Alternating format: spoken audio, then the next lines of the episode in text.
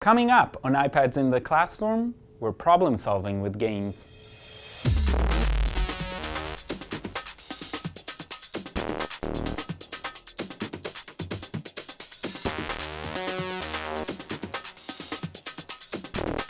Hi, my name is Guy Trainin, and this is iPads in the Classroom from TechEdge, and today we're talking about how games can help problem solving. And I've got a few games that you can use and send kids if they've got free time, or if you're working on problem solving, or if you've got kids working at home and you want them to be engaged and to really think through some problems. And I've got some apps that I've taught, some of them I talked about before, some of them are new, and it's a variety of puzzles and variety of problems to solve, so let's go for it. Uh, the first one is a classic, it's called The Room, and I talked about it I think a year and a half ago. There's actually a version 2 and 3 of The Room, and it is a puzzle game that is really both uh, intriguing to solve and fantastic visually. So you can see that um, we, I can reset the game and we can uh, start it again. And in this game, what you do is you have to solve this ongoing puzzle with new, new and newer uh, problems. So this is the tutorial, and you can see that you can look around, you can look from above, you can focus on certain things, and then you have specific actions, and you can see that it reacts really well to your touch. It has clues that go on, and and I can tap on the key to collect it, and it'll guide you. So this is the tutorial. It the tutorial carries you through the first few steps, as is usual with these things, but after that you're on your own. And now you take the key and you, oh, before I put the key, I need to find the keyhole. And you can see how you go through and you have the physical activity and then you find different items that help you, whether it's keys,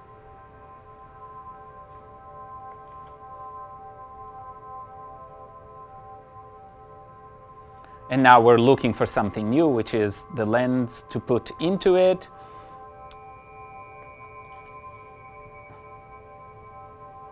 And it right now guides me through. And you can zoom in and out. And now the answer to the question is fire. And if I click on it, it'll reveal a key. So you can see how this goes on, and it gets more and more complicated, new and very interesting puzzles. So you can teach about collaboration, you can teach about problem solving, and you can teach about the creative process very easily. So this one is the room, and again, there's the room two and three. So very, very engaging, very visually appealing uh, problem solving. Uh, flow free is a different kind of a problem solving app. And this one can be played on the phone or the uh, iPod Touch. Go to free play and go to regular pack and go to, you can see that there are different kinds of boards. So if we can go to a 5 by 5 board, all you have to do is connect similar colors without crossing, although there are levels with bridges and how many turns it takes you to do it, or if you're doing it as a timed trial, there's actually a time limit and you try to see how many times you can do it, and it gets more sophisticated as you go along. And this is a fantastic way to do some spatial problem solving that is seems very, very simple, and at a 5 by 5 grid, it's fairly simple. So you can work with fairly young kids, and then it gets more and more sophisticated. And if you get up to the level where you do a 9 by 9 grid, it gets incredibly complicated and a real challenge. So the advantage of Flow is you can work with fairly young children all the way to adults, and everybody's challenged with this game, solving spatial problems. Uh, so that's another app that you can use for problem solving. Another one, and this is part of a series of apps. In Bridges, what you do, which is very common to these uh, kind of apps, is you build a bridge with different materials, and you have usually a set uh, cost, so beyond a certain point you can't do it. And when you try out very early on, here are your materials, so here are your building materials. So you can start building. This is in wood, and it shows you. So this is a tutorial, and it shows you how you build this bridge. And when you're ready, all you do is you test the bridge and you test the bridge with cars or with trucks. So let's try the trucks.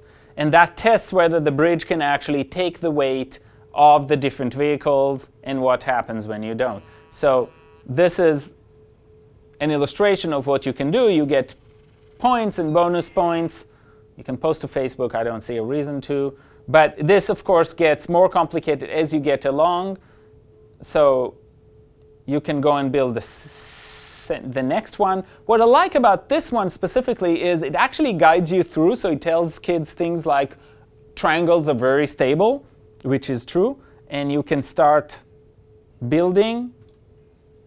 And now it doesn't tell you, but it gave you a hint about triangles. So now you can start building triangles and seeing how you can build them in a way that will actually help make it stable.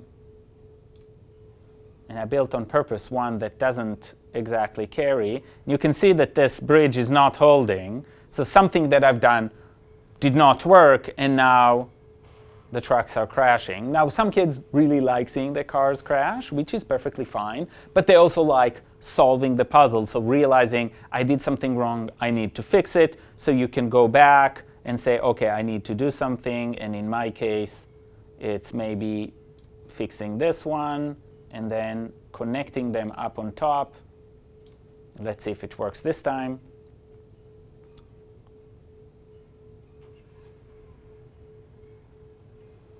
So seeing if this was strong enough. And if the bridge has some give, you'll actually see it moving, which is an important indication that something is not as stable as it should be. So this one is, again, a great problem uh, solving app, and it's called Bridge Free. And it is free. You can buy more sophisticated ones and you can buy more levels, but definitely to get kids going on problem solving, this should be enough.